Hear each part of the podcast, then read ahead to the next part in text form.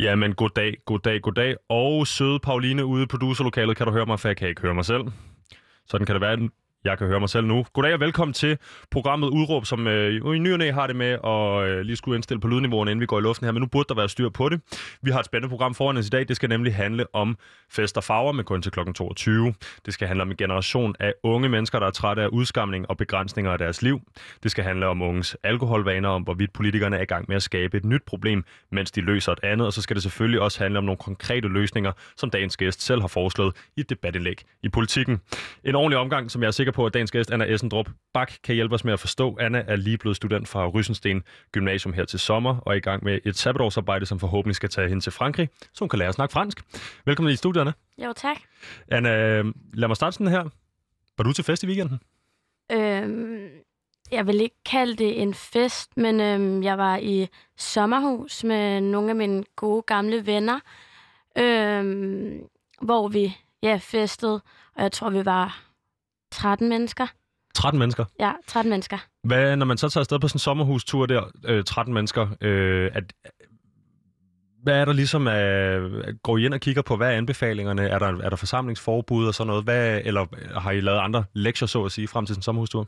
Jamen, altså, det har vi faktisk. Øhm, vi holdt ikke afstand, men øhm, i dagene op til sommerhusturen, der havde vi alle sammen været inde og få en test, og så var blevet negativ, så vi kunne gøre det med sådan god samvittighed. Og hvis man skulle gøre det sådan fuldstændig efter bogen, så skulle det også være sådan, at man isolerede sig oven på sådan en test der.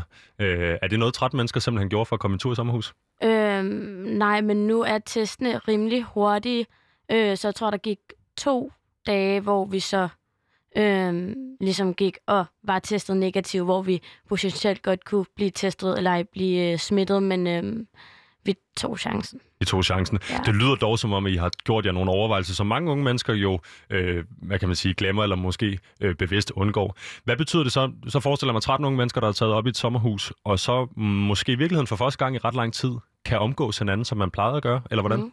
Ja, øh, det gjorde vi, og det var super befriende og helt vildt dejligt ikke at skulle øh, tænke så meget over det, øh, fordi vi ligesom havde var blevet testet inden, og så, øh, så kunne, altså, det er jo næsten umuligt, når man er i samme hus og omgås med hinanden og drikker alkohol, og så holde afstand.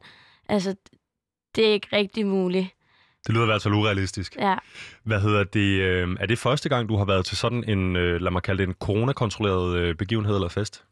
Øh, ja, altså, bortset fra vores, øh, min studenterperiode, Øhm, og ugerne lidt efter det, så har jeg ikke rigtig været til nogen på den måde fester eller begivenheder eller noget lignende. Altså jeg har selvfølgelig sådan drukket øl og drukket alkohol med mine venner, men det har ikke været til store fester. Så det vil sige, øh, den her weekend, den forgangne weekend, vi lige har gået igennem, øh, bliver sådan det første, øh, hvad skal vi sige, frislåbende festøjeblik øh, for dig i den her periode? Øh, ja, det vil jeg sige. Og ja. hvordan, hvordan så med sådan øh, 13 unge mennesker der? Var det lige nemt at få alle til? Var der, var der bred enighed om, at alle skulle testes, inden I tog det op? 100 procent. Altså, der var en, der lige øh, skrev ind i vores gruppe og var sådan, hey, kan vi ikke lige blive testet? Det tænker jeg er en meget god idé. Og så var alle bare sådan, jo, helt sikkert. Øh, lad os gøre det. Så det lyder som om, det er noget, der ligesom er kommet fra, øh, fra jeres eget initiativ. Det er ikke noget, der er nogen, der har sagt, eller I må kun låne mors sommerhus, hvis ikke syger sæt. Overhovedet ikke. Det, det var på vores eget initiativ, og der var fuld konsensus omkring, at det var det skulle vi gøre.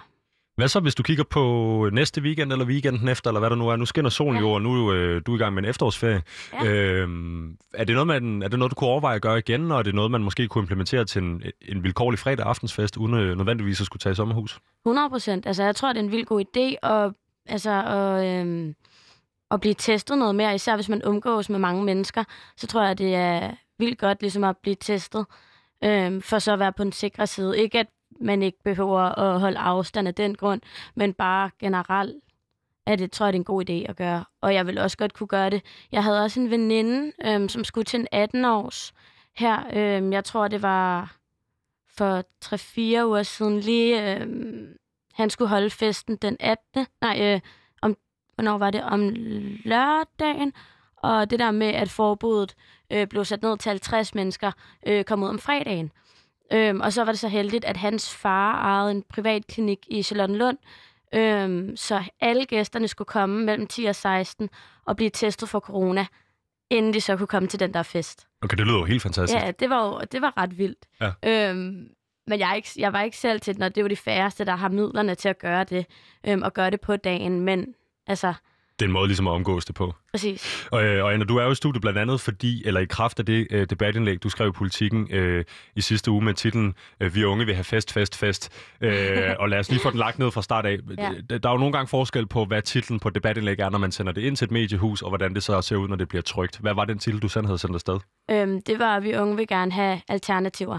I unge vil gerne have alternativer. Ja. Og vi skal komme til, hvad dit udråb til dagens program er lige om lidt. Øh, men jeg kunne godt tænke mig at spørge dig. Øh, nu har vi kigget tilbage på, eller du kan kigge tilbage på den her weekend med en vellykket festoplevelse. Øh, jeg, det lyder på mig, som om det er nogle unge mennesker, der er gået sammen for ligesom at tage det her ansvar øh, alvorligt. Øh, så det jeg egentlig gerne vil frem til, det var, om vi skulle få lukket øh, relativt tidligt i programmet den her øh, ting om, at du enten skulle være øh, super egoistisk, eller øh, at, at alle unge mennesker kører med skyklapperne fuldstændig på og ignorerer de, øh, hvad skal vi sige, varsler og restriktioner, der kommer fra regeringen. Ja. Er det ikke det? Jo, Fedt, fordi så kan vi nemlig snakke idé. substans i stedet for. yes. Øhm, jeg kunne godt tænke mig at spørge, øhm, hvorfor har du valgt at, at, at blande dig i debatten? Hvad er det, du tænker, øh, du har at byde ind med? Du, du vælger jo faktisk at skrive det her øh, debatindlæg inden den her sommerhusoplevelse. Øhm, jeg tror, det var, fordi jeg gerne ville komme den her øh, generationskrig øh, til livs. Fordi jeg føler, at øh, vi unge er blevet meget stigmatiseret. Øhm, og jeg tror bare ikke, at det hjælper at bare lukke ned. Fordi at ungdommen har jo altså, på en eller anden måde altid været lidt oprørsk. Øhm, og så tror jeg, at jeg valgte at øh, skrive der ind, fordi jeg blev sådan lidt irriteret over, at det var altid de unge, og nu er det de unge igen, og nu er det de unge igen, og så ville jeg godt lige prøve at forsvare mig, for jeg havde heller ikke rigtig hørt øhm, nogle andre unge komme ud og, og tale om det her. Eller sådan, der har ikke været rigtig været en ung person, som har været repræsentant for ungdomslivet. Det har ligesom bare været ungdom, og så har man hakket ned på dem, uden at de har haft mulighed for at forsvare sig. Mm-hmm. Og øh, jeg lavede jo, Anna, øh, tilbage i april måned et interview med en øh, anden ung mand. Han vil gerne fortælle den samme historie, som, øh, som du også prøver at fortælle, hvor, hvor han sådan set kommer ind på, at, at, at hans, man hans tilgang var et spørgsmål, hvor vigtigt det var for ham at feste, mm. og hvordan han havde indrettet sit liv med et job i servicebranchen, således at han kunne have fri kl. 16 om eftermiddagen, øh, og så gå til fest. Det var en mand, der drak hver dag, men han ville gerne have lov at være anonym på det andet tidspunkt. Nu har tiden ændret sig lidt, og du vælger at stå frem med navn. Men kan jeg få dig til at sætte lidt ord på, øh, hvordan du har følt dig stigmatiseret, øh, måske både før og efter det her debatindlæg?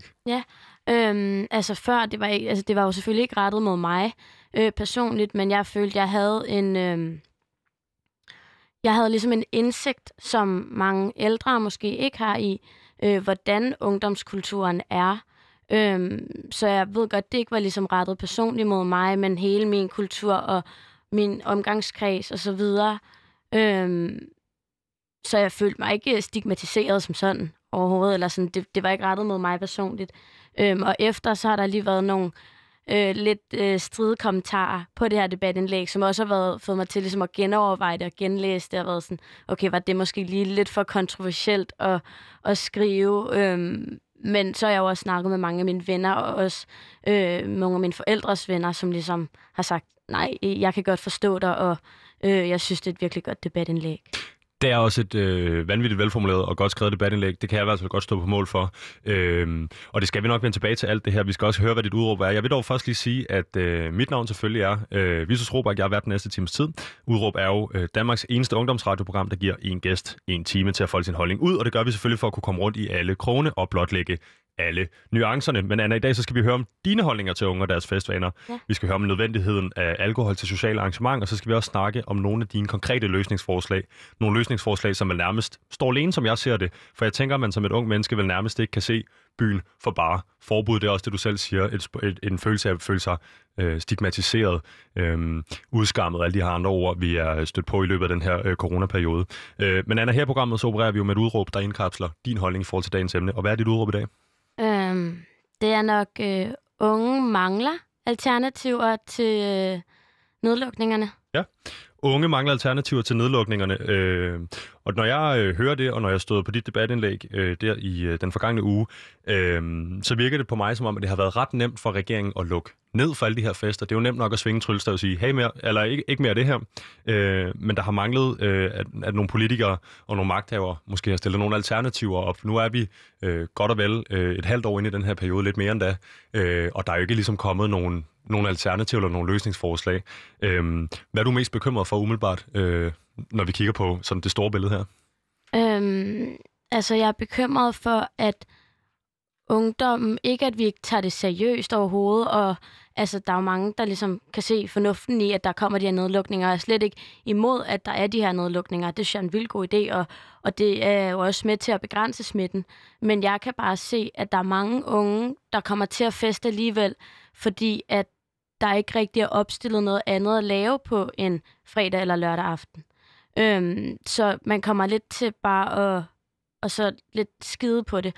Og hvis man så tager til en privat fest eller et privat arrangement, eller sidder rundt om et bord og drikker alkohol hjemme hos en person, så kommer det meget nemt til at altså sådan, man kommer meget meget til at smitte hinanden, fordi at det er under meget mindre forsvarlige øh, vilkår, end det vil være, hvis der blev opstillet nogle alternativer, som man kunne tage til, hvor at der kunne være nogle forsvarlige øh, forhold. Ja, og øh, jeg er overbevist om, at du ikke øh, står alene, hverken som øh, 19-årig eller nylig student eller noget med den holdning. Jeg var så, så, så sent som i fredags i byen og står også der kl. 22 og tænker, hvad fanden skal der egentlig foregå nu? Jeg er da først lige kommet i gang. Mm. Øh, det kunne jeg se. Jeg var inde ved øh, skinboksen på Kongens Nytorv kunne se, det var altså folk i 30'erne og i 40'erne og 50'erne. Det er noget, der er i hele landet.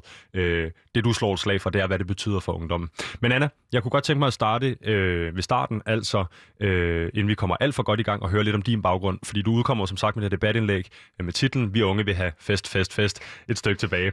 Øh, men du er også lige blevet student fra Rysensten, som jeg har nævnt, og har taget eksamener og fejret din studenterhue i den her krisetid. Øh, vi ønsker her i programmet at kalde dem årgang corona, årgang 2020 corona, fordi I er den første nulevende generation, der går det her igennem. Men lad mig starte her. Kom du ud og køre studentervognskørsel? Ja, det gør jeg heldigvis. Det fik vi lov til. Hvad betød det for, for dig, den klasse der? Um, det, var jo, altså, det var jo noget, vi gik og groede over i flere uger. Øhm, og hver gang der kom et eller andet ud, så stod vi bare, altså, bare så spændte, og vi ville, altså vi var sådan næsten, tog, vi tog næsten sovende på forskud, øh, fordi vi bare så gerne ville det, og altså vi snakkede om, hvordan vi ville blive sure på næste generation, og hvis de fik lov til at køre øh, på studentervogn, og vi ville blive sådan en generation, der bare var, øh, hvad hedder det, bare havde ondt i røven over, at andre fik lov til det, øh, når vi ikke fik lov til det. Øh, så det var helt klart en sejr for os. Altså, det betød så meget. Og øh, den studentervognskørsel kommer oven på en periode med udsatte eksamener. Det kommer på en lang periode, hvor der var mange af jer, der ikke var i skole. Øh, så en lang periode efterfølgende med noget øh, online-undervisning på Teams og hvad hedder det, øh, Zoom og alle de her andre øh, platforme, vi lærte at kende så godt i foråret. Hvis vi nu ligesom havde, øh, for eksempel skyld, øh, lavet jer gå til de her eksamener uden at fejre det, mm. øh, tænker du så ligesom, øh, nu siger du selv, at så vil man være den generation med ondt i røven, men jeg tænker tilbage på den der tid som værende en af de mest forløsende øjeblikke i mit relativt unge liv. Nu var jeg færdig, nu havde jeg selv overstået noget, jeg selv havde valgt, øh, altså det her gymnasie. Øh, det havde taget tre år, og jeg havde gjort alt, hvad jeg kunne i citationstegn, og, og, og, og, og så kunne man så få lov at fejre. Hvad tænker du sådan øh, vigtigheden af det her med at fejre og, og, og feste, når der er brug for det er? Øhm, altså, jeg tror, at hele den periode var meget Øh, klimatisk på en eller anden måde for os, fordi at vi havde ligesom både haft undervisning øh, i tre år, øh, som ligesom var rettet mod de her øh, eksamener i 3.G, og vi fik jo som sagt, altså vi fik kun én eksamen, og det var jo den her SAP-eksamen. Øhm, og det var i sig selv lidt antiklimatisk, eller klimatisk, fordi vi ligesom så ikke rigtig skulle bruge al den undervisning øh, til at forberede os til øh, eksamenerne. Øhm, og jeg tror, det ville være ret deprimerende at gå ud af gymnasiet, uden at kunne fejre det ordentligt. Og jo, måske få en studenterhue, men den betyder ikke så meget, når du ikke kan stå og svinge med den øhm, rundt omkring i Københavns gader og stræder. Øh, vi fik jo ikke lov til for eksempel at gå øh, på netklubber eller altså lignende, men vi fik rigtig meget fejring ud af det, og jeg synes, det blev gjort på en vild god måde, og den måde, vi fik øh, selve afslutningen øh, på skolen, var også helt vildt god, hvor vi også sad i store klasselokaler, som med vores forældre, øh, men så var det over Zoom, så alle ikke sad i samme lokaler, så gik alle os elever over i øh, Øksenhallen og skulle sidde med afstand øh, hvor vores forældre kunne se med. Øh, på Zoom fra vores klasselokaler. Altså det, blev, det fungerede virkelig godt. øhm, så der var også gjort en stor indsats for, at vi kunne fejre det her. Og øh, jeg tænker, I vil komme til at kigge tilbage på den her periode som værende altså forhåbentlig så går det her corona over på et eller andet tidspunkt, og smittetrykket falder osv., men at man vil kunne kigge tilbage på det her om øh, 5, 10 eller 20 år og sige, det var, det var fandme en mærkelig tid, men vi gjorde det, og det blev gjort på en, altså på en ny og innovativ måde. Eller er det øh, helt fejlfortolket? Nej, nej, helt, altså jeg synes, det var virkelig vellykket, og på en eller anden måde er det også ret sjovt at være generation corona, eller årgang corona, øhm, for mig, som gik i 3.G sidste år, som har fået alle mine fester og alle mine sociale arrangementer næsten. Altså, vi fik aflyst gala, men det er så også næsten det eneste. Øhm, så vores generation var virkelig, eller vores årgang var helt vildt heldig. Øh, I modsætning til de årgange, der er under mig, tror jeg lider hårdere øh, på gymnasiet, end jeg gjorde i forhold til corona. Ja, for det betyder også, at der langt hen ad vejen ikke er blevet afholdt de her rusture eller introfester. Øh, det er måske, måske man sidder derude i, i første eller anden G nu og har en oplevelse af, at man ikke er rystet lige så godt sammen som en storesøster eller storebrors klasse. Man har hørt om det, eller måske man har kunne spejle sig i de ældre overgange på, øh, på et gymnasie. Øhm, hvad tænker, du, hvad, hvad tænker du vigtigheden af det her med, øh, du nævner det også i dit debatindlæg, øh, rustur, introfest osv., er det, er, er, er det vigtigt for ligesom at få skabt øh, et, et bånd til sin klasse, man kan tage ud og, og, og drikke sig hegnet i en, øh, hvad hedder det, på et, øh, jeg vil sige på et øh, sådan spiderhjem, det hedder det jo ikke, på en, øh, på en, på, på, på nogle ja. sovesal et eller andet ja. sted nede i Sønderjylland. ja, øhm, ja, fordi jeg tror, at det den er øh, grobund, altså det her er, øh, det læste jeg faktisk også, inden jeg skrev mit debatindlæg. Jeg tror, jeg søgte på Rustur, hvor de skrev, det danner grobund for et socialt netværk. Øhm, så det handler jo ikke om, i hvert fald ikke øh, med de her introfester, rusture og dyrehaven. Selvfølgelig handler det om alkohol, men det handler om fællesskabet, øhm, og det handler om øh, og danne ligesom en grobund for at kunne have et socialt netværk, så du faktisk kan fungere øh, og kan føle dig tryg øh, på skolen, øh, hvilket jo også gør, at du kan føle dig tryg i det faglige. Altså, du har jo også brug for at kunne føle dig tryg ved at kunne række en hånd i vejret og sige noget i timen. Og der tror jeg, at de her introfester og så videre hjælper helt vildt meget. Ja, det, det er jeg også overbevist om, at man kan sige. Øh, for mig, det er måske fordi, vi er danskere, men det virker ikke helt skævt for mig at sætte en, en, en stor fed lighedsstreg mellem, at man drikker sig fra sand til samling til en introtur, og så faktisk ender med at få noget ud af det rent læringsmæssigt i den anden ende. Øh, I hvert fald, hvis man følger den, øh, eller følger den logiske øh, tankegang, du lige benyttede dig i der.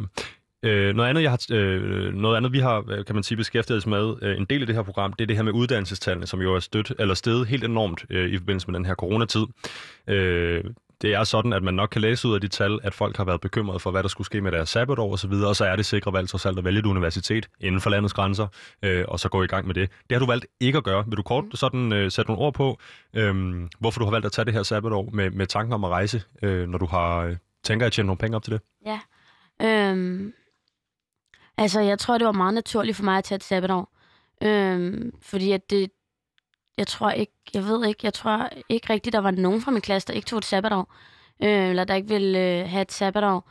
Øh, men det har haft konsekvenser for sabbatåret også, øh, og jeg kan godt se, at det er mere logisk bare at køre på på universitetet, fordi du, du ved jo ikke, hvad mulighederne er for at kunne tage og rejse. Øhm, der er også mange af mine venner, som har fået aflyst deres øh, ture, de havde planlagt for lang tid siden. En af mine venner havde planlagt at tage først til Barcelona i tre måneder, øh, og så bagefter tage til Sydamerika, og alt det er jo blevet aflyst. Øhm, og jeg tror også, det er øh, på en eller anden måde kedeligt nu at have sabbatår. Altså, jeg har valgt nu, mens jeg ligesom har haft sabbatår, og tænkt, fuck, det her er virkelig kedeligt.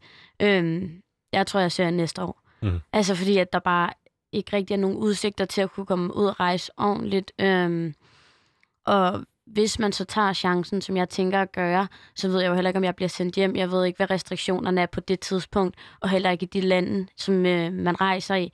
Så på den måde, så kan jeg godt forstå, hvorfor der er vildt mange, der vil, der vil søge ind øh, nu, eller øh, søgt ind. Vil det være øh, helt øh, håbløst for dig, hvis øh, du arbejder, lad os sige, den klassiske model er at arbejde et halvt år, rejse et halvt år, og du kommer frem til foråret næste år, har tjent en masse penge op, og øh, så vil du til Frankrig, øh, men så vil Frankrig ikke have danskere ind, eller noget af den stil. Øh, er, er det noget, der ligesom går og, og fylder noget i din psyke, at du måske slet ikke kan komme afsted? Helt klart. Øhm, det er også, altså, jeg har heller ikke planlagt det nøje, fordi at jeg jo ikke ved, hvad der kommer til at ske. Jeg kan bare mærke, at jeg har brug for at, at gøre et eller andet nu. Øhm, og det fylder helt vildt meget. Det er jo, alting er jo vildt usikkert. Øhm, så det er også derfor, jeg ligesom har valgt at søge ind næste sommer, fordi at øhm, det kan jeg være sikker på. Altså, jeg kan være sikker på at kunne starte på en uddannelse øhm, til sommer. Det tænker jeg ikke lukker ned. Øhm, I hvert fald, hvis du har et godt karaktersnit, ellers kan du altid ja. Søge ind ude på RUK. Men øh, Anna, hvad hedder det?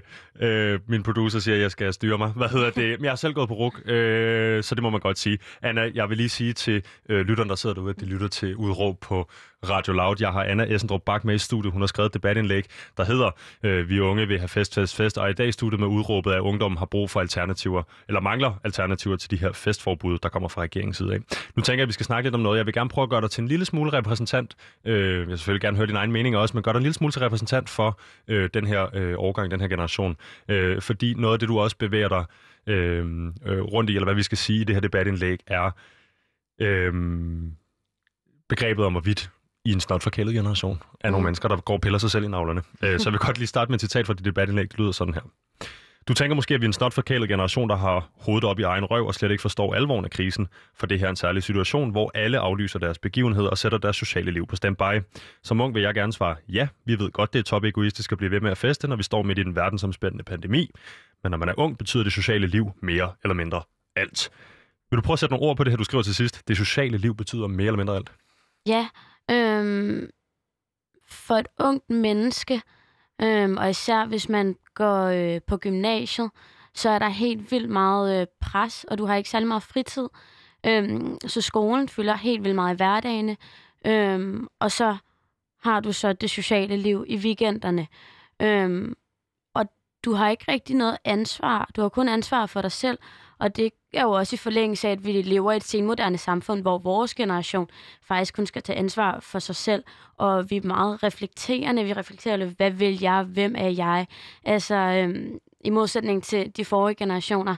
Så derfor så har man også brug for at spejle sig i hinanden, og det bliver jo også øh, forstærket af de sociale medier, hvor du hele tiden er i kontakt med dine venner, og du kan hele tiden se, at andre er sammen med hinanden, så du kan meget hurtigere altså meget hurtigt føle dig asocial, fordi du kan se, at alle mulige andre øh, er sammen, selvom de nødvendigvis ikke er det. Øhm, der er jo mange venner, som, eller mange af dine venner, som måske ikke er ude, men så viser de jo heller ikke, at de ikke er ude. Så det er jo også det, der er sådan lidt ved det, at du hele tiden tror, at der er mange, der er ude, og mange, der er sociale. Øhm, så på den måde, så, øh, så betyder det helt vildt meget. Det lyder på mig som om, at der ligesom er en eller anden form for en, en, øh, ligesom den perfekte storm her, der rammer jer. Øh, du siger det selv, øh, lever i det senmoderne samfund, det vil sige, at der faktisk er blevet, øh, samfundet er blevet så rigt, at man, Mhm. kan, man kan faktisk bare stoppe om morgenen og tænke, hvad gider jeg at være? Hvis man vil være pilot, så kan man blive pilot. Hvis man kan blive radiovært, så kan man blive radiovært. Hvis man vil være øh, pædagogmedhjælper, så kan man blive pædagogmedhjælper. Øh, der er mange øh, muligheder, der er mange spørgsmål lige pludselig. Så siger du også, at øh, der samtidig er jo installeret den her nærmest overvågningsagtige øh, teknologi på vores telefoner, der gør, at det her begreb øh, FOMO, Fear of Missing Out, Ja. øh, var noget, der opstod øh, i, i, i starten af 10'erne, øh, fordi man simpelthen hele tiden er opmærksom på, at man ikke er til stede der, hvor det fede sker, hvis så fremt man ikke er til stede der, hvor det fede sker. Øhm, er der noget, hvor du tænker, at det her det er ikke noget, der er sådan er selvsagt for de ældre generationer? Det er også derfor, du melder dig på banen. Altså, det, det, måske de øh, mennesker, der er øh, 10, 20, 30 eller 40, 50 år ældre end os to, Mm. øh, har svært ved at forstå øh, de, de ting, du øh, får skitseret her. Øhm, jeg tror ikke, de har svært ved at forstå... Eller jo, de har måske svært ved at huske det. Øhm, Men jeg tænker, der at- var ikke Instagram, i, øh, da mine forældre var unge i øh, slutningen af 80'erne. Jamen, det er noget, de måske har svært ved at forstå, at man hele tiden er på sin mobil, og hele tiden ser andre, hvad andre laver. Øhm, fordi at da vores forældre var unge, der havde de jo ikke de sociale medier. De kunne ikke se, hvis deres venner holdt en fest uden, at de var til stede. De kunne ikke se, hvad der foregik til den fest. De kunne måske høre om det, øh, men de kunne ikke se det øh, live, eller så at sige. Øh, Det kan man jo vidderligt i dag. Præcis, det kan man jo. Og det forstærker jo også bare den her ensomhedsfølelse, man kan have, når man bare sidder og kigger på sin mobil derhjemme. Nu stiller jeg det øh, sådan lidt, øh, måske lidt dumme voksenspørgsmål her, men øh, kunne man ikke øh, afinstallere sociale medier fra sin telefon og øh, gå ind til sine forældre og spørge, om de vil spille noget, et, et brætspil eller et eller andet? Jo, øh, det synes jeg vil være en øh, vildt god idé at gøre. Øh, jeg tror bare ikke rigtigt, at de unge vil være med til det, og øh, så tror jeg også bare, at de sociale medier er en så stor øh, del af de unge generationer, øh, eller den unge generation, men det er det også begyndt at blive for den ældre generation på en lidt anden måde. Tænker du, det er for nemt at sidde øh, hjemme i sin, øh, i sin villa i forstaden eller sin lejlighed et eller andet sted ude i landet, øh, være nybagt far eller mor til et barn, og så sidde og pege fingre af nogle unge mennesker, som man overhovedet ikke ligesom, altså det er ikke de samme spilleregler, der gælder. Øh, virker, det, virker I for, måske som nogle fornemme ofre? Øh, nu kalder du jer selv øh, eller hvad kan man sige, du bruger det her ord top egoistisk, øh, når man er midt i en verdensomspændende pandemi, men det kan da være nemt nok at sidde og skyde, øh, skyde med løs krudt hjemme mm. fra sofaen, øh, hvis man er pensioneret, eller hvis man er forældre til et barn og alligevel ikke kan komme i byen. Jamen, jeg tror, jeg, jeg tror også, det handler rigtig meget om, hvilket ansvar man har som person, øh, og hvilke andre interesser man har, som man skal pleje. Fordi hvis man er nybagt forældre, så er det også det, der fylder rigtig meget. Det er det, der fylder det meste. Og hvis du har en bor i din egen lejlighed eller dit eget hus, øh, så fylder det også rigtig meget at kunne, kunne gøre nogle ting der. Hvis du har en fast kæreste, øh, og alle dine venner ikke tager ud, så er du heller ikke, så det er ikke en selvfølge at tage ud. Øh, men unge mennesker, de lever jo ligesom af det der med at kunne øh, hvad hedder det, gå i skole weekend, nej, i øh, hverdagene, og så kunne tage ud og være sammen med sine venner i weekenderne. Øhm, og det er bare det, der fylder helt vildt meget øh, for unge mennesker, det her med at kunne tage ud og være sammen med sine venner og blive sådan socialt stimuleret, eller hvad man siger, i weekenderne, for så at kunne gå tilbage til en hård hverdag, hvor de presser sig selv og øh, laver sine lektier, laver sine opgaver. Og...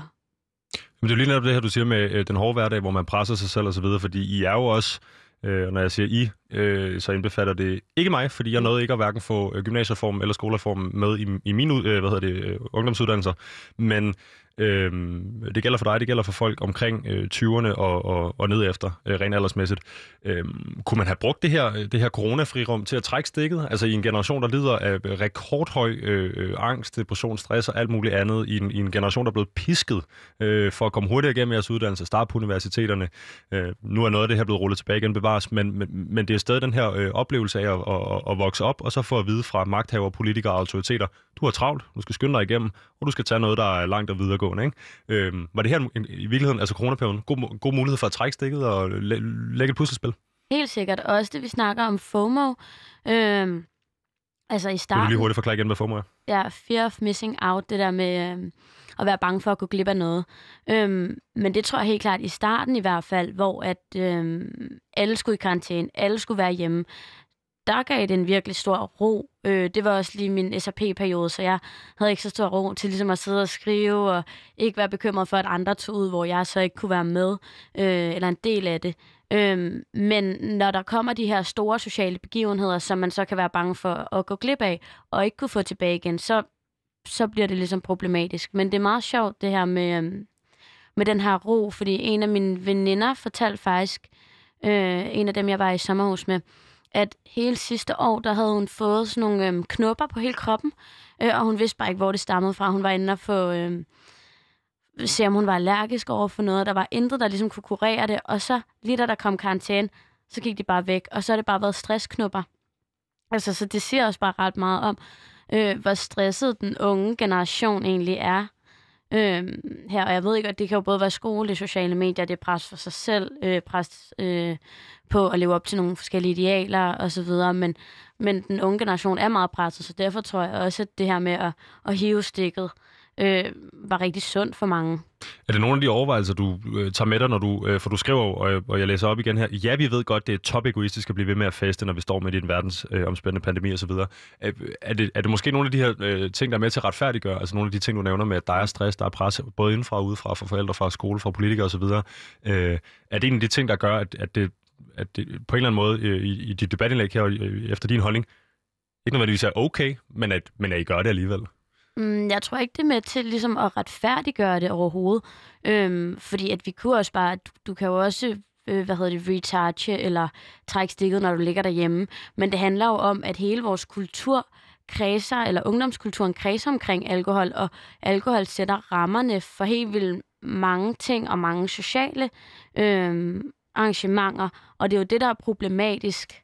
Øhm, og jeg ved ikke, om den alkoholtur, eller alkoholskultur nødvendigvis, øh, altså om den alkoholskultur nødvendigvis øh, kommer af, at vi er presset, eller gymnasieelever og studerende er presset i hverdagen, og vi så har brug for virkelig at trække stikket. Øhm, det tror jeg ikke nødvendigvis. Det tror jeg er noget, der har været i sådan generel ungdomskultur. øh, i mange år, og i mange generationer, også vores forældres generationer, mm. inden sociale medier øh, og så videre. Man kan sige lige netop det der med, med, med alkoholkulturen, det kommer vi tilbage til, fordi øh, der tænker jeg, øh, at dit, indse, eller dit indblik i det her er, er enormt interessant. Jeg kan øh, huske fra min egen generation, hvordan øh, vi drak, og hvordan vi simpelthen, øh, jeg kan huske, vi holdt en decideret fest for at fejre, at vi var blevet kåret som øh, Europas mest drikkende ungdom og sådan noget. Det var jo helt, helt gak, så det tror jeg ikke, vi skal give din generation skyld for, men jeg kunne godt lige tænke mig øh, at stille... Øh, en, en, en lille håndfuld flere spørgsmål tilbage til det her, fordi nu har vi snakket om det med, øh, hvorvidt de snart forkælet og så videre. Du snakker om en veninde, der oplever, at hendes stresssymptomer forsvinder den her coronaperiode, samtidig med, at det for nogen øh, sikkert også har været enormt stressende. Vi kender Øh, altså, jeg, jeg skulle nødt forestille mig at blive, øh, have svunget den her pisk over nakken i en hel øh, folkeskoletid, for så også at få svunget pisken i gymnasietiden, for så at få at vide, at du skal kun op i din SRP, hvis man virkelig bare har siddet og tærpet og kastet sine ting på ryggen og så videre. Det må være enormt frustrerende. Men jeg tænker på, om du har øh, oplevet, at den her krisetid har haft øh, andre negative øh, konsekvenser, hvis du spejder dig ud i din omgangskreds eller bruger det selv? Øhm, ja. Øhm, den her, hvad hedder det, øh, virtuel undervisning, øh, den tror jeg både forstærkede brugen af sociale medier, øh, og den var også bare virkelig demotiverende. Både fordi, at selvfølgelig lærerne ved jo ikke, hvad de skal stille op. Altså, de, de har jo aldrig prøvet det før. De bliver jo også bare kastet ud i det. Øhm, og hvordan fanden skal man lige øh, sørge for, at øh, alle kan være mænd, og man sidder foran en skærm og inkluderer alle i klassen. Øhm, og det, så det var også nemt nok bare lige at trykke lydløs, eller lige gøre sådan, så man ikke har kameraet på. Øh, og så sidder man jo også bare derhjemme og øh, hører efter i timen, og så har du ikke den der øh, sociale øh, hvad hedder det, kontakt i frikvartererne, fordi du bare sidder på din mobil, og så går du videre til næste Zoom-møde, eller næste Zoom-team, eller hvad man siger. Øh, og det var, altså, det er simpelthen så kedeligt. Jeg tager godt sige selv, øh, har ansvaret for at følge med i undervisningen, mens den er der, men I kan jo ikke tage ansvaret for, at landet bliver lukket ned. I kan ikke tage mm. ansvaret for, den, den fysiske kontakt, øh, den forsvinder. Hvis man kigger på sådan noget som, øh, jeg tror stort set alle danskere er bekendt med Maslows behovspyramide. Øh, det er øh, en gammel øh, psykolog, forsker, sociolog og alt muligt andet, øh, der har bygget en pyramide, som han bygger op af ting, vi skal have i vores liv for at være opfyldte mennesker. Og det er altså ikke et spørgsmål om at være lykkelig, men et spørgsmål om at være et velfungerende menneske. Helt nede i bunden. Det første, du skal have, blandt andet, mm. for at være et menneske, der fungerer, det er fysiske, det, det, det, det han beskriver som værende fysiske behov. Øh, hvis man så tager ligger oven i hatten, at øh, unge mennesker, der går i gymnasiet, øh, altså fra folkeskolealderen og hen over gymnasieårene, øh, er i nogle meget formative øh, år af deres liv, øh, har det her med, at man ikke kan gå rundt og pille ved hinanden og kysse på hinanden til fest og alt muligt andet, har det, øh, altså er, det noget, er det noget, du kan mærke på din omgangskreds? Er folk blevet mere øh, afstumpet? Øhm, altså, jeg kan godt mærke, at folk mange klager over det og er mega frustreret over, at de ikke kan komme ud og feste, og wow, jeg savner bare et godt dansegulv, jeg savner bare at slå mig løs og sådan noget. Øhm, men jeg tror ikke, der er nogen, der på den måde, jeg har ikke hørt om nogen, der, der mm, higer efter, efter det på den måde, men det er også fordi, at jeg er lige det ældre, altså jeg er ikke, øh, jeg tror, at det er mere 9. klasse og 1. G, som har flere hormoner i kroppen, og har brug for hele tiden at, og, øh, og pille hinanden i håret og alt muligt. Så jeg tror ikke, det er, lige, det er ikke lige, lige min årgang, men Øhm, jeg kunne helt klart forestille mig, at der var mange 9. første eller 2. G'er, der, der savner det. Noget, der gælder for din overgang til gengæld øh, op igennem gymnasieåren og op igennem øh, de tidlige ungdomsår, øh, op i midten af, og helt op til midten af 20'erne, øh, det er, at vi hører øh, så småt psykologer rundt omkring i landet, der melder sig på banen og siger, at konsekvenserne af den her periode øh, for unge mennesker kunne komme til at være meget værre, end hvis de render rundt og måske er syge et par dage med den her virus osv. Det er jo, det er jo nogle, nogle voldsomme påstande, men, men, men, men pointen består trods alt, altså at, øh, at, at de psykiske men og de psykiske konsekvenser af at, være så meget på egen hånd og, og, og, og være hjemme øh, på den her måde, øh, har nogle ret øh, vidtrækkende øh, konsekvenser. Øh, hvad tænker du om det? Øhm, ja, det tror jeg. Og det er også derfor, at øh, jeg tror, at ungdommen kommer til at feste alligevel. Øhm, jeg tror næsten ikke, at man når til det punkt, hvor det egentlig øhm, har en så stor konsekvens psykisk. Øh, jeg tror bare simpelthen, man kommer ud og siger, at jeg, jeg gør det alligevel. Og det er jo top egoistisk at gøre. Altså helt vildt. Og det, det tror jeg, at hele den unge generation er klar over. Øhm, men jeg tror stadig, de kommer til at gøre det, og det er derfor, vi bliver nødt til at finde nogle alternativer, hvor at man på forsvarlig vis kan være sammen, øh, og stadig vise samfundssind, øh, uden at man behøver at drikke sig i hegnet og stå og kramme og kysse og alt muligt. Altså, jeg tror, det kommer til at være konsekvensfigt. Der kommer nogle alternativer, at man gør det alligevel. Mm-hmm. Men inden vi hopper til øh, din konkrete løsningsforslag, så kunne jeg godt lige tænke mig at høre dig lidt om det her med alkoholkulturen. Og lad det være en teaser for lytteren, der sidder derude og har tændt for radioen efter timestart. Du lytter til Udråb på Radio Loud. Mit navn er Vitus Robak, og med mig i studiet i dag har jeg Anna Essendrop Bak. Hun har skrevet et debatindlæg, øh, der øh, primært handler om, at øh, vi skal, øh, vi skal lade, øh, at de unge gerne vil have fest. Det er det i hvert fald politikken fik det oversat til. Dit udråb i dag øh, handler om, at vi har brug for nogle alternativer øh, til de her festforbud. Øh, nu fik du nævnt det selv øh, tidligere, det her med, med alkoholkulturen. Øh, I det her debatindlæg, der skriver du øh, således, Festkulturen er så stor en del af ungdomslivet, at hele ungdomskulturen står for skud, når nedlukningen rammer Danmark. Og det er jo ikke mit job at stå her og erklære mig enig, men jeg tør trods alt godt sige, at festkulturen og ungdomskulturen går hånd i hånd, og at vi i Danmark kan være rigtig gode til at feste igennem, også når det kommer til indtag af alkohol. Hvis man kigger i kommentarsporet på din artikel, kan man se, at den ældre generation af danskerne kommer, eller for den ældre generation af danskerne kommer det til at handle meget øh, om, at I bare vil have lov til at drikke, I vil bare have lov til at øh, feste og alt muligt andet. Øh, men hvad tænker du om det her med at gå hjem kl. 22, som jo egentlig er tiltaget og funderet i en antagelse om, at folk har svært ved at holde afstand og udvise samfundssind, hvis de er berusede? Altså, at, at, at det et godt, var det et godt løsningsforslag at, at, at lukke for byen 22? Øhm, I teorien, ja. Altså, sådan, man, man når jo ikke at blive stang på kardi der, og, og i teorien, så er det jo, så ville det være nemt, hvis alle bare gik hjem der. Øhm, men jeg tror bare, det kommer til at være sådan, at så går man videre til private hjem øhm, og drikker videre der. Mm, og jeg tror, det er rigtig svært, når man først har fået et par øl eller et par drinks, og så at sige, nå, okay, men det var så også den aften, så hopper jeg lige hjem af. Hvis det stadig er det med, at vi, vi kredser rundt om alkoholen, men det skal bare lukke kl. 22. Øhm, så det, jeg tror ikke, det er en god, øh, ikke sådan en god løsning på problemet med, at unge øh, samler sig og så videre.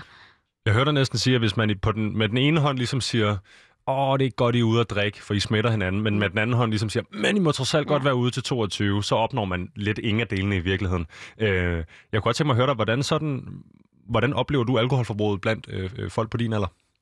Øhm, I den her periode selvfølgelig. I den her periode øh, meget blandet. Øh, jeg tror faktisk, øh, selve perioden hjælper øh, på alkoholforbruget. Fordi at de fleste, så tager de måske kun ud og drikker en dag i weekenden, og ikke torsdag, fredag, lørdag, øh, som man måske vil gøre. Altså, så der er, jeg tror, man drikker færre dage, og man er opmærksom på, at man ikke smitter hinanden. Men jeg tror stadig, at man så i stedet for at tage på bar og tage på restaurant, eller tage på klub, at man så bare gør det i privat hjem. Okay, og øh, noget andet, jeg tænker på, det er det her med, øh, er det ligesom øh, måske et dumt spørgsmål, altså, men, at, men, men er der den her nødvendighed for alkohol?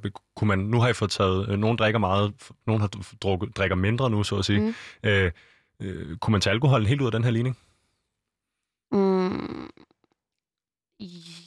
Ja, det tror jeg bare er ret svært at gøre, når vi lever i en kultur, hvor at rigtig mange øh, rigtig mange sociale begivenheder og bare generelt begivenheder øh, er infiltreret af alkohol. Mm. Altså der er alkohol i næsten alt socialt liv øh, for en ung person. Så jeg tror, det er rigtig svært bare at sige, nu skal jeg faktisk ikke drikke. Altså det har vi jo prøvet så mange gange, og i mange år øh, har vi prøvet at ligesom, øh, hvad hedder det, neddæmme det her alkoholforbrug for øh, unge mennesker. Så jeg tror bare ikke, det sker fra den ene dag til den anden. Det er i hvert fald svært, hvis ikke, altså, øh, vi finder på noget andet at lave. Måske det ikke er en krisetid, man skal øh, ja. begynde at tage den.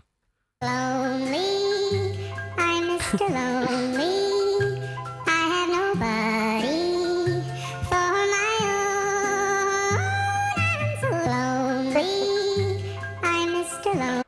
God gamle Akon med Lonely. Uh, lidt stemningsmusik her, fordi uh, vi skal videre uh, i teksten. I har siddet derhjemme uh, hver for sig bag jeres skærme. I har uh, været meget på sociale medier. I har uh, løst de her uh, festudfordringer. Jeg har hørt om folk, der har uh, spillet uh, beerpong uh, over Zoom, over Teams og alt muligt andet.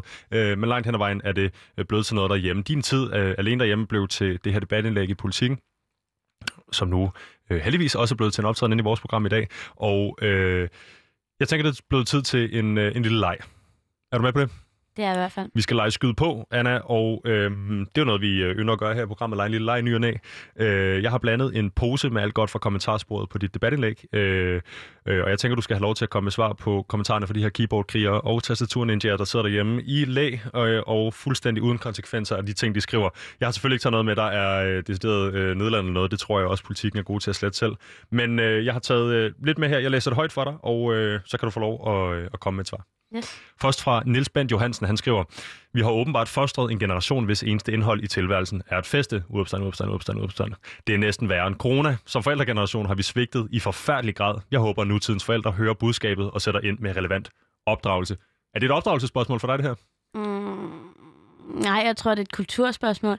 Jeg tror, det handler om, at vores kultur er øh, ikke alkoholiseret, men at, at vi bare drikker helt vildt meget, og at der er alkohol til rigtig mange øh, sociale arrangementer. Øhm, så jeg tror ikke, det er fordi, at den generation før os har opfostret vores generation som en helt speciel generation, der bare drikker helt vildt meget. Øhm, det tror jeg ikke på. Jeg tør også godt sige, at det ikke er noget nyt øh, i dansk kultur, det her med at indtage et par genstande. Så til Niels derude, øh, øh, Anna tror ikke umiddelbart, det har noget med det at gøre. Det lyder som om, du tænker det mere hen i retning af socialarv. Ja. Jakob Christian Rivers, han skriver, Kære Anna, hvis du har en vennekreds, som du kun kan tåle at ses med, hvis du er påvirket af alkohol, så skal du måske overveje at få nogle nye venner. Det er trods alt alt, undskyld, der er trods alt en mellemting mellem fester og så at sidde alene i øh, kammeret. Øh, måske du skal udvide, udvide din horisont en smule. Er det et spørgsmål for dig, det her om at, om at kun at kunne være sammen med dine venner, hvis du er stank Bacardi? Ej, overhovedet ikke. Ellers ville jeg jo også sidde derhjemme, altså resten af ugen, kan man sige, bortset fra fredag og lørdag. Det ville virkelig, virkelig mærkeligt. Øhm, jeg kan sagtens være sammen med mine venner, uden at drikke alkohol, men hele ungdomskulturen handler om, altså, eller ikke handler om alkohol, men der er bare helt vildt meget alkohol indblandet. Øhm, så jeg tror bare ikke, det er et spørgsmål om min vennegruppe, og jeg tror, det er rimelig svært at finde en vennegruppe, øh, en ung vennegruppe i dagens Danmark, som ikke drikker. Altså, det tror jeg godt, du kunne ret i. Jeg bliver nødt til at spørge øh, selvfølgelig, hvad, hvad, hvad tænker vi om, øh, det kan være, at folk ikke drikker af religiøse årsager, det kan være, at folk ikke drikker af helbredsmæssige årsager eller et eller andet. Øh, de klarer sig jo igennem, må vi antage. Øh, skal, skal vi prøve at kigge over på de, de religiøse eller de sundhedsudfordrede mennesker, øh, som ikke drikker af den grund, eller er det øh, en fejlslutning? Øh, det kunne man godt. Det ved jeg ikke. Det, det tør jeg næsten ikke udtale mig om, om vi skal gøre.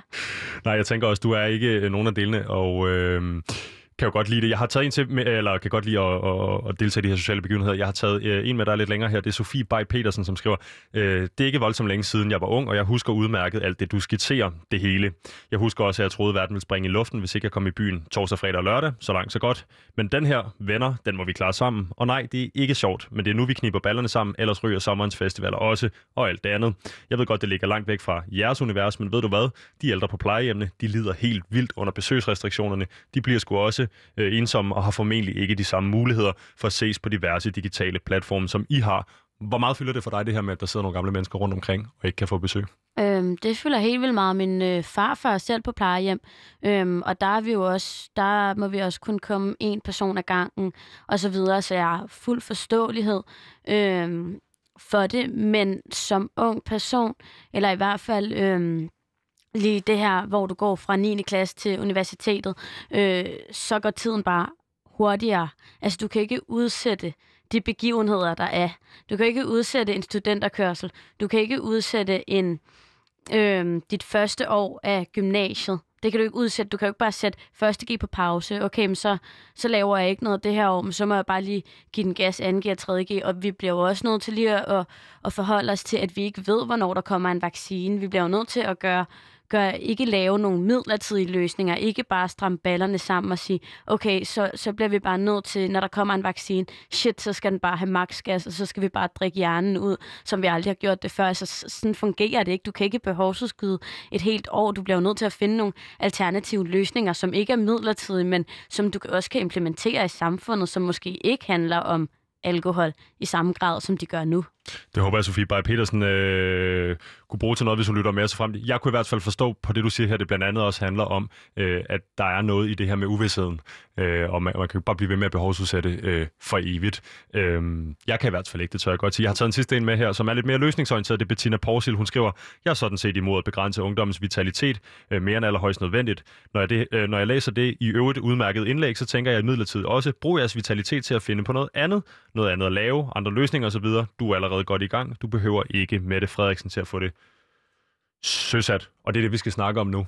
Ja. Nemlig de andre løsningsforslag. Fordi du kommer jo faktisk med øh, sådan to rimelig konkrete løsningsforslag i dit debatindlæg. Øhm, jeg vil dog sige, at øh, hvis man sidder derude og lytter med på radioen, så lytter du til Udråb på Radio Loud. I dag er dagens gæt. Gæst hedder det Anna Essendrup Bak, mit navn er Vitus Robak.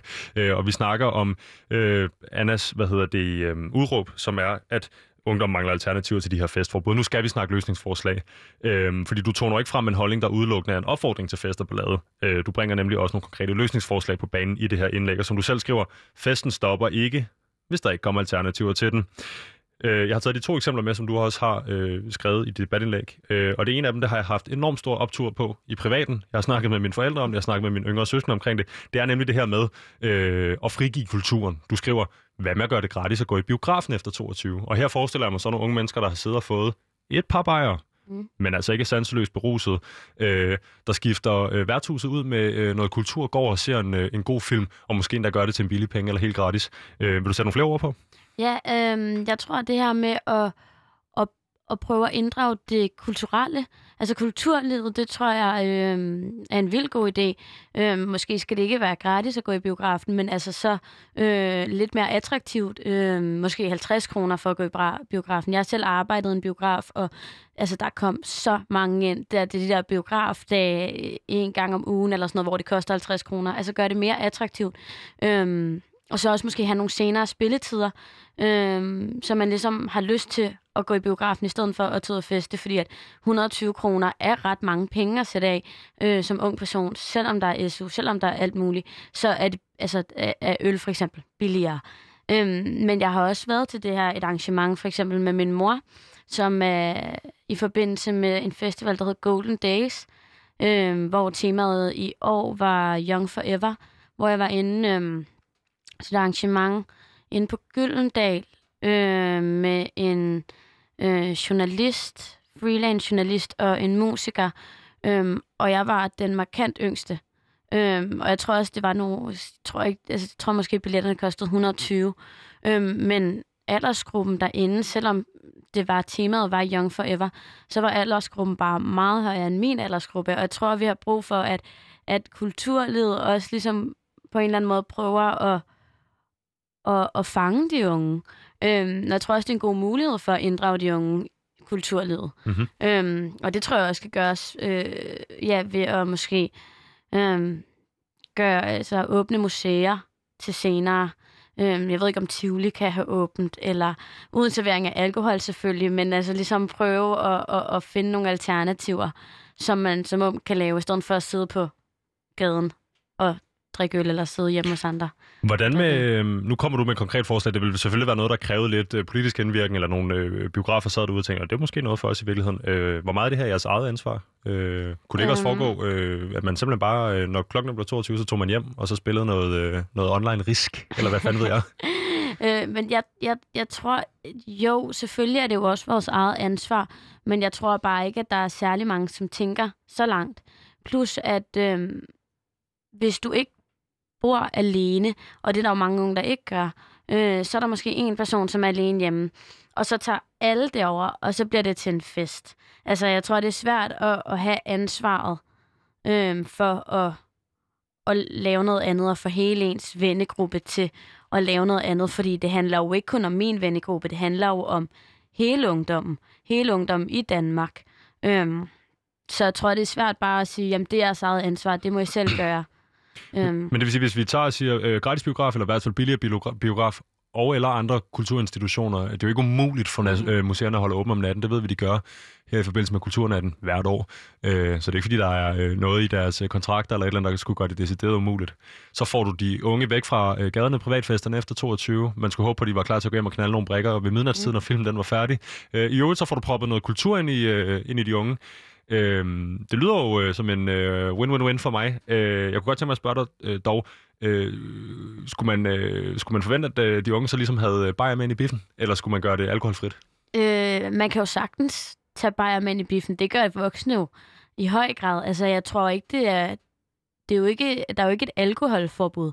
Det er jo et afstandsforbud, og man kan jo sagtens sidde og drikke en enkelt øl, eller et par øl, en sixpack, øh, så længe du bare ikke rører ved din sidemand. Øh, og i biografen, der har de jo det der med, at hver gruppe får et sædes mellemrum, så de gør det jo forsvarligt, og så kan du sidde der på forsvarlig vis, og så må du jo selv øh, bestemme, om du vil drikke eller ej. Mm-hmm. Lad os lukke det med biografen. Jeg kan sådan set meget godt lide et eksempel. Øh, det næste, den er, lidt, øh, den er lidt mere tricky, men det er simpelthen et spørgsmål om at lave tilmeldingslister til bar. Øh, og det lyder lidt som en afart af det, I også har gjort i det sommerhus, der med at sige, prøv at hvis vi kun kommer en gruppe på for eksempel fem, øh, og det her det er fem mennesker, der i forvejen omgås med hinanden. Øh, vi sidder over ved vores eget bord, øh, og vi får taget de der masker på så kan det ligesom bedre lade sig gøre. Det er også noget med, at skriver du, at lade barnet vide, at man kommer på forhånd, så de er klar over, hvad der skal foregå osv. Jeg kender masser af bar, hvor man godt kunne få det her til at øh, fungere, men er du ikke bange for, at, at, at, at vi så kommer tilbage i, i, i, et tilfælde, hvor, hvor, hvor folk bare drikker helt vildt meget, og øh, så når man omkring 0809, 1 promille, og så op i røven med det corona der. Jeg skal ud og snave, eller hvad fanden det nu måtte være. Jo, det er også det, der er lidt øh, risikabelt at gøre. Det var også det, der skete lidt, øh, da barnet måtte have åbent til klokken 2. Øhm, men jeg tror, at det at åbne barne, hvor man ligesom ved, at du er et selskab, der er der øhm, i øh, hele aften, så skal de måske lukke klokken 12 øh, igen. Øhm, men det tror jeg godt, man kan gøre på forsvarlig vis. Spørgsmålet er bare, om barnet økonomisk kan holde til, at de kun har en gruppe ad gangen inden, fordi at hvis du så, du skal jo ligesom ikke være der en halv time og så gå igen, og så kan der komme nogle nye, fordi så, så fungerer det jo ikke. Det er jo ligesom for eksempel reservationer. Altså der bliver du nødt til ligesom at holde din aftale og komme, og så være i det tidsrum. Øhm, Tror du heller, hvis man var egen bar, at man heller ville have, at man skulle holde mere eller mindre lukket, som det gør nu efter 22, eller der kom nogle mennesker og købte et par bar i hvert fald? Åh, oh, det har jeg ingen idé om. Altså, jeg tænker, at de godt vil have, at der kunne øh, hvad hedder det, få lidt økonomiske indtægter. Øhm, men jeg ved ikke, det har jeg faktisk ingen idé om. Jeg tænker i hvert fald, at de godt kunne, øh, kunne tænke sig selv lidt bare i stedet for ingen. Øh, jeg ved øh, fra nogle af de lokale værtshus, jeg kommer på, at de, at de er enormt trætte af den her situation, selvfølgelig. Ja. Med respekt for, at der er en verdensomspændende pandemi, som du også selv får kaldt den i dit debatindlæg. Anna, øh, jeg vil godt her lige bruge lidt tid til sidst, for vi er ved at være løbet tør for tid til at kigge øh, frem i tiden. Øh, på med skyklapperne øh, og, og, og, og fremtid på tapetet her, Anna, fordi øh, lige nu står vi i en situation, hvor der ikke er kommet nogen konkrete løsningsforslag, bortset fra en ung kvinde i politikken i forrige uge, øh, Anna Essendrup Bak, som kommer med de her to konkrete løsningsforslag. Det er ikke noget, vi har set fra politikerne, øh, og der øh, er fortsat udskamning af ungdommen, der er fortsat øh, restriktioner på. Øh, hvis vi har to scenarier, et scenarie, hvor vi fortsætter, som vi gør nu, sådan set på ubestemt tid, øh, selvom vi godt er med på, at smittetrykket er øh, omkring en eller under for tiden osv., og, og et andet scenarie, hvor man får implementeret det her. Øh, har du så mere, øh, mere, håb for, mere håb for ungdom og mere håb for øh, et lavere smittetryk osv., hvis vi går ud af, øh, af, af din vej, eller øh, tror du overhovedet, det er realistisk at fortsætte øh, ned ad den her sti, hvor man ikke tager stilling til problemet? Øhm, jeg tror, det vil hjælpe helt vildt meget. Øhm, og, og få opstillet nogle alternativer og komme øh, og for politikerne og imødekomme den unge generation.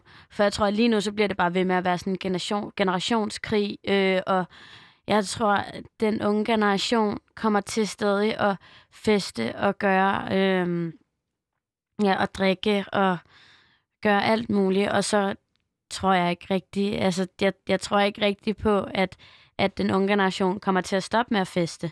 Øhm, så jeg tror, det er en god mulighed for os at skabe en eller anden form for ændring, hvor at øh, de unge bliver mere interesserede i kultur, og at der kommer en måde at være sammen, sammen på, som ikke øh, nødvendigvis omhandler alkoholer. Øhm, ja. Du tror, de unge bliver øh, ved med at feste, hvis ikke vi får iværksat en handelplan? Anna, det vil ja. være de sidste ord. Øh, i dag. Jeg vil sige tusind tak, fordi du kom ind og gæstede mig i studiet. Jo, men tak fordi jeg måtte komme. Og så vil jeg sige til, øh, jeg er så glad for, at du kom i hvert fald. Jeg vil sige til lytterne, der sidder derude, at du har lyttet til Udråb på Radio Loud. Mit navn er Visus Robak, og øh, programmet var i dag produceret af Racker Park Productions. Der er det jo et altid. Øh, min producer og min tilrettelægger hedder Pauline Kloster. Hun står derude med, hvad hedder det, øh, kaninøerne på hænderne. Hvis du sidder derude med en holdning, du tænker, der er interessant eller relevant for os, så øh, skulle jeg til at sige, smæk mig en DM. Det er selvfølgelig ikke rigtigt. Du skal gå på udråbsnabelag radioloud.dk. Det er U-D-R-A-A-B snabelag radioloud.dk. Øh, der kan du sende os en mail, hvis du sidder med en øh, holdning, du synes, øh, danskerne skulle høre. Ellers er der ikke så meget andet at sige, når vi vender tilbage igen i morgen fra 12.05 til 13. Tak for i dag.